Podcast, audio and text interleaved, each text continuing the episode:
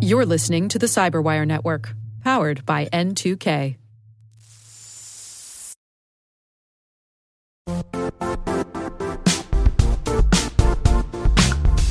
The IT world used to be simpler. You only had to secure and manage environments that you controlled. Then came new technologies and new ways to work. Now, employees, apps, and networks are everywhere. This means poor visibility, security gaps, and added risk. That's why Cloudflare created the first ever connectivity cloud. Visit cloudflare.com to protect your business everywhere you do business.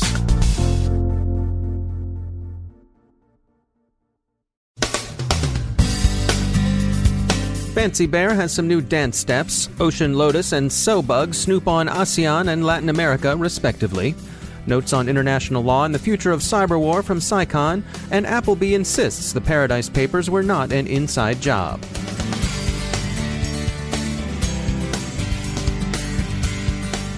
I'm Dave Bittner in Baltimore with your CyberWire summary for Wednesday, November 8th, 2017. Some industry news today, briefly, before we get to the cloak and keyboard stuff. Fallout from NotPetya continues to descend on earnings. The latest victim to report that the June pseudo ransomware campaign continues to inflict financial pain is the shipping giant Maersk, which is estimating NotPetya losses at somewhere north of $300 million. We're likely to hear more such reports from other companies as they continue their return to normal operations. There's less unpleasant industry news as well. The New York Times reported in an exclusive that Prague based antivirus firm Avast is preparing for an IPO that could be priced in the billions. In other business news, security firm Proofpoint is a buyer. It's announced its purchase of CloudMark for a reported $110 million. CloudMark isn't the only acquisition target.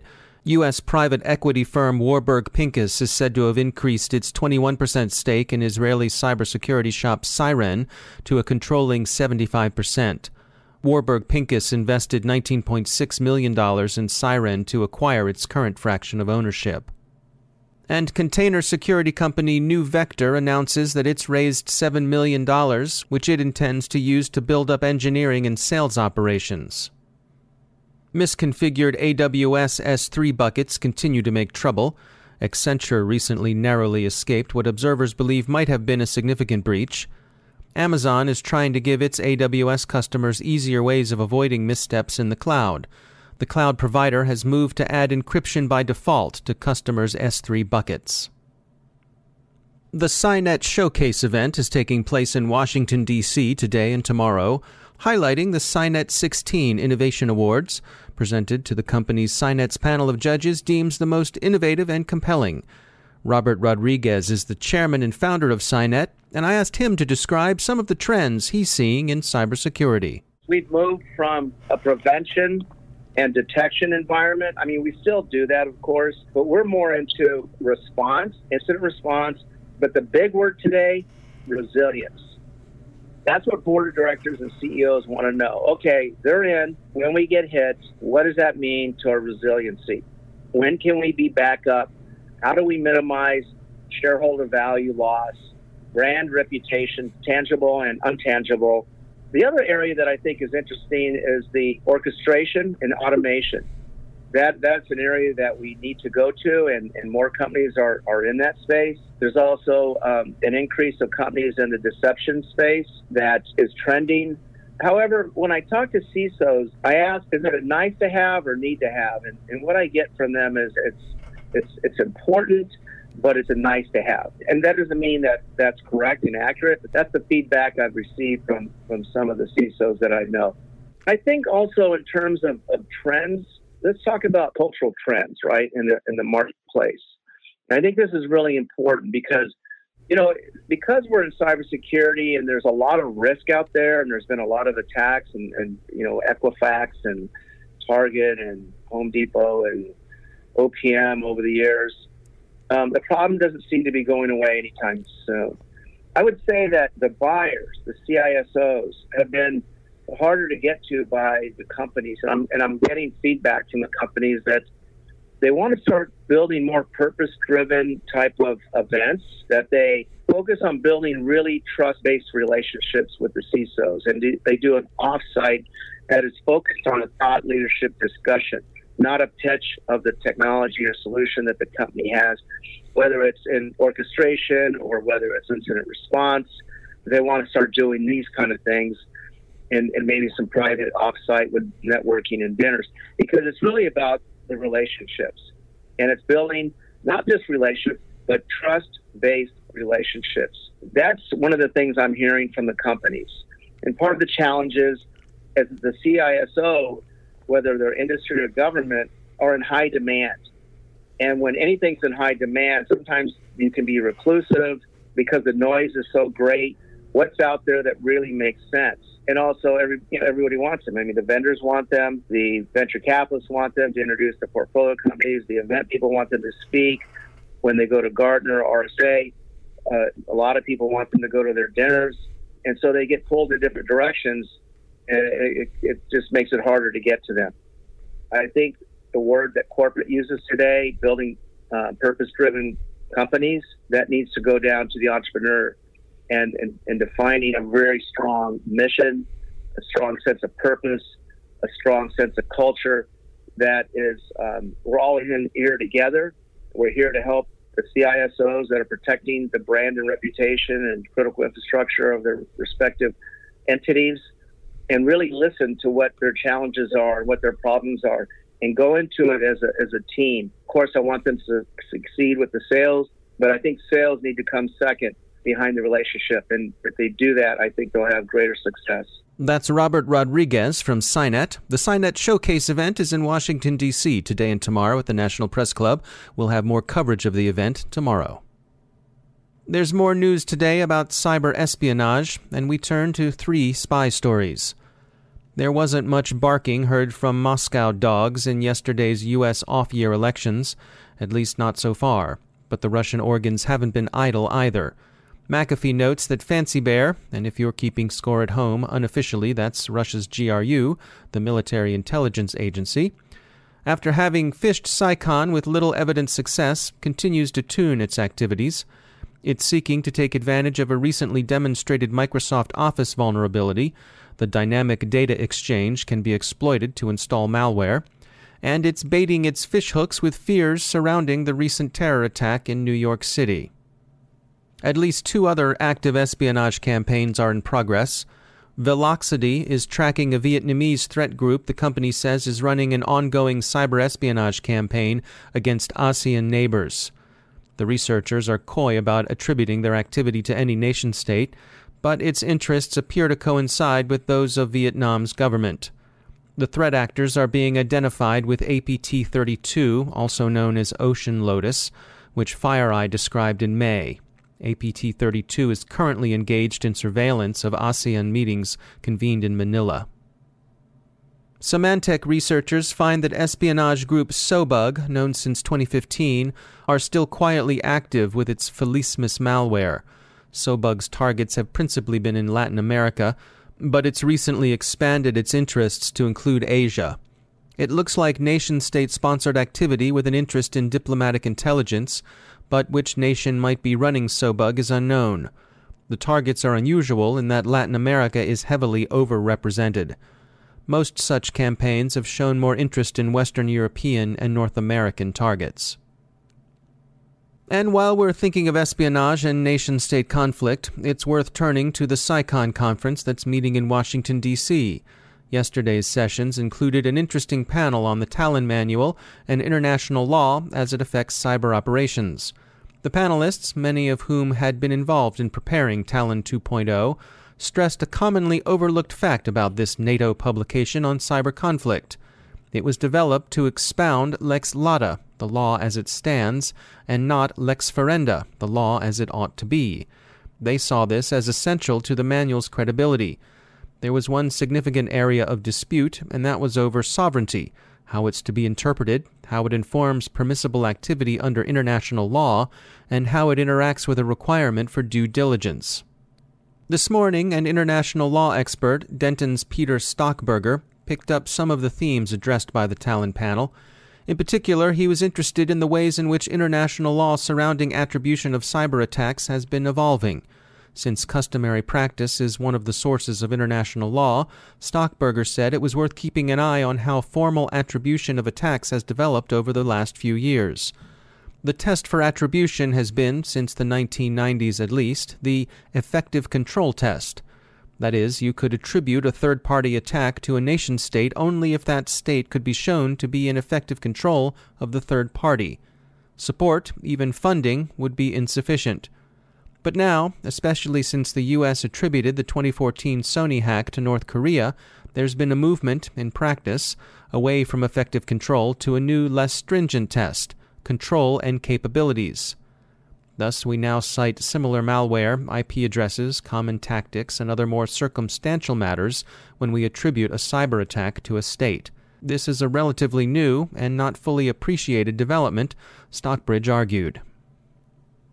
New America's Peter Singer, who delivered the morning keynote, was in fine full futurist fig, giving the symposiasts much to think about concerning the ways in which emerging technologies like robotics, artificial intelligence, big data, and even human enhancement are going to change the way militaries organize, recruit, train, and fight.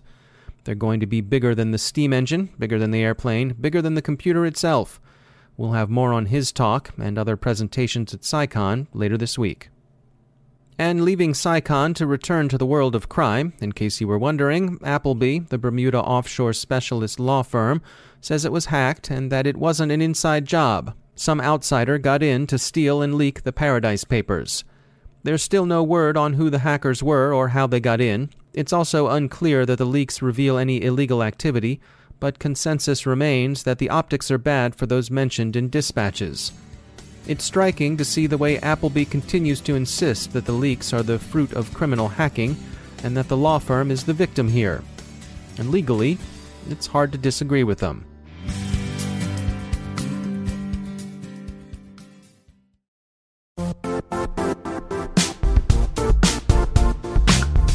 And now, a word from our sponsor, Zscaler, the leader in cloud security. Cyber attackers are using AI in creative ways to compromise users and breach organizations. In a security landscape where you must fight AI with AI, the best AI protection comes from having the best data. Zscaler has extended its zero trust architecture with powerful AI engines that are trained and tuned by 500 trillion daily signals. Learn more about Zscaler Zero Trust Plus AI to prevent ransomware and AI attacks. Experience your world secured. Visit zscaler.com slash zerotrustai.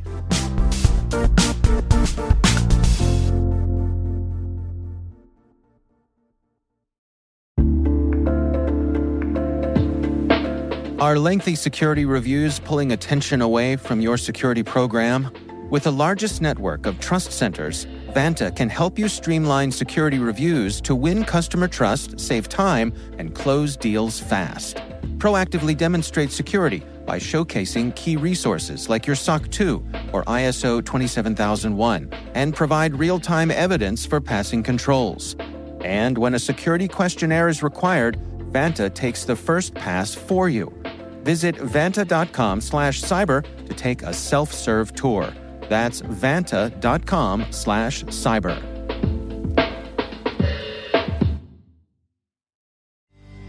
And I'm pleased to be joined once again by Joe Carrigan. He's from the Johns Hopkins University Information Security Institute.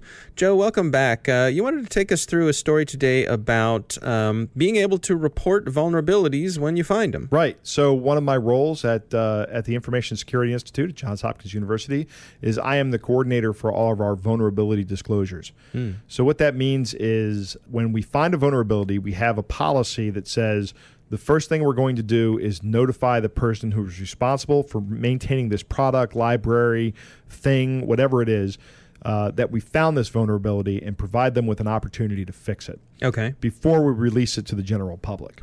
All right. And I've had to report a number of vulnerabilities over the past couple of years that we found. And one of the things I found was that it's very difficult to tell a company that you found a vulnerability in their product. Why do you uh, go on? What, what, what, do you? I mean, do they not have an email address? Or are they just not set up to do it? What?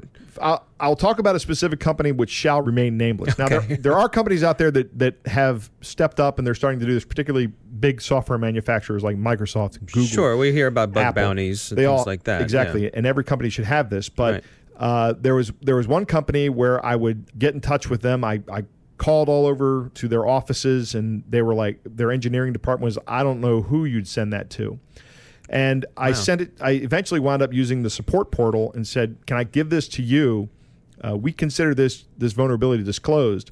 And at one point in time, from one company, I got back a letter that said, or an email that said, "We have received your your vulnerability disclosure, and we've notified our legal team." Of course they have. I wrote So them back. You're waiting for your summons, right? exactly. and somehow you've I- you've uh, you've violated the Digital Millennium Copyright Act or something, Yeah. right? By finding a vulnerability like a like a like a good academic Right, research exactly, organization. So I wrote them back and I said, I would recommend that you also send this to your engineering team. Uh, you're free to send it to whomever you please. Right. But uh, the legal people are not going to fix this problem for you, and we consider it disclosed, and we're going to disclose it to the public after our non-disclosure period. I see. Um, so uh, there was this company that we had been working. I, I made a number of disclosures to, and uh, a news organization contacted the professor who was the advisor to the students who found these vulnerabilities, and said. Uh, what do you do when you find these vulnerabilities? And he says, well, you know, we, we try to tell the companies, but we generally have a hard time doing that. So then the news organization contacted the company and asked the vice president of communications at that company, why can't Hopkins disclose these vulnerabilities to you? And, and, and that got some attention, right? of course it did. Uh, when a large news organization contacts you and you says, just got to get to the right person. you got right? you got products that, that have security vulnerabilities in them and the and the people that find them can't report them to you. And we got some immediate attention. And uh, this this company I, I don't want to uh, say anything ab- about the company. The company actually Sure. uh, they took care of the problem. They solved it. And they're actually looking at starting a bug bounty now which is great it's unfortunate that it takes that kind of pressure to do that. Companies, every single company that manufactures a product that can have a security vulnerability. So anything that is a computer, or when I say is a computer, there's so much stuff that's actually well, a computer yeah, that what you don't even a computer think of days, being a right. computer. Um, a, a router, right? Your router at your house that you have, that's probably a Linux computer, right? Inside your, your an ARM thermostat, your, your security thermostat. camera, your refrigerator, your Exactly, your refrigerator. your oven, your washing machine. They all have computers now, and they're connected to the internet. This all goes back to, to the surface area problem, the Right. attack surface problem. But these these manufacturers all need to have a public way for people to put data into their realm of knowledge that somebody has found a vulnerability. So it needs to be beyond the general contact us form on the website so that it properly gets routed Exactly. uh, and gets the proper attention that it deserves. It does, and you need you need to have um, you know you need to have a way for security researchers to reach out and get in touch with you. okay. Joe Carrigan, thanks for joining us. My pleasure.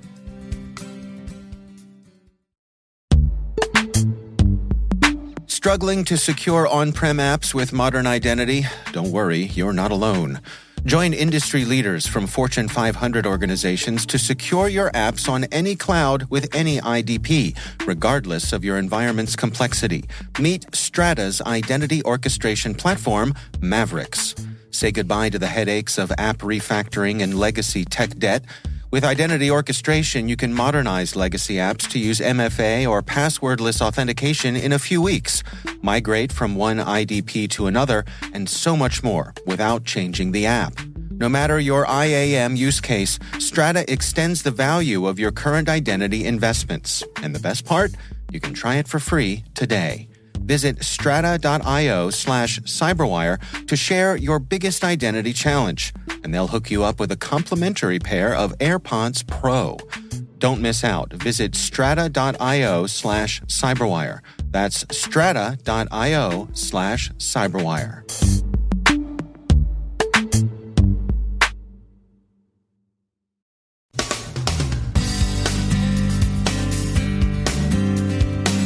And that's the Cyberwire. We are proudly produced in Maryland by our talented team of editors and producers. I'm Dave Bittner. Thanks for listening.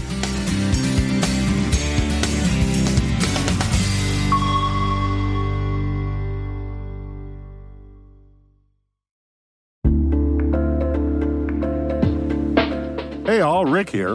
At N2K Cyberwire, we're dedicated to continuously improving the quality of the news and commentary on our network.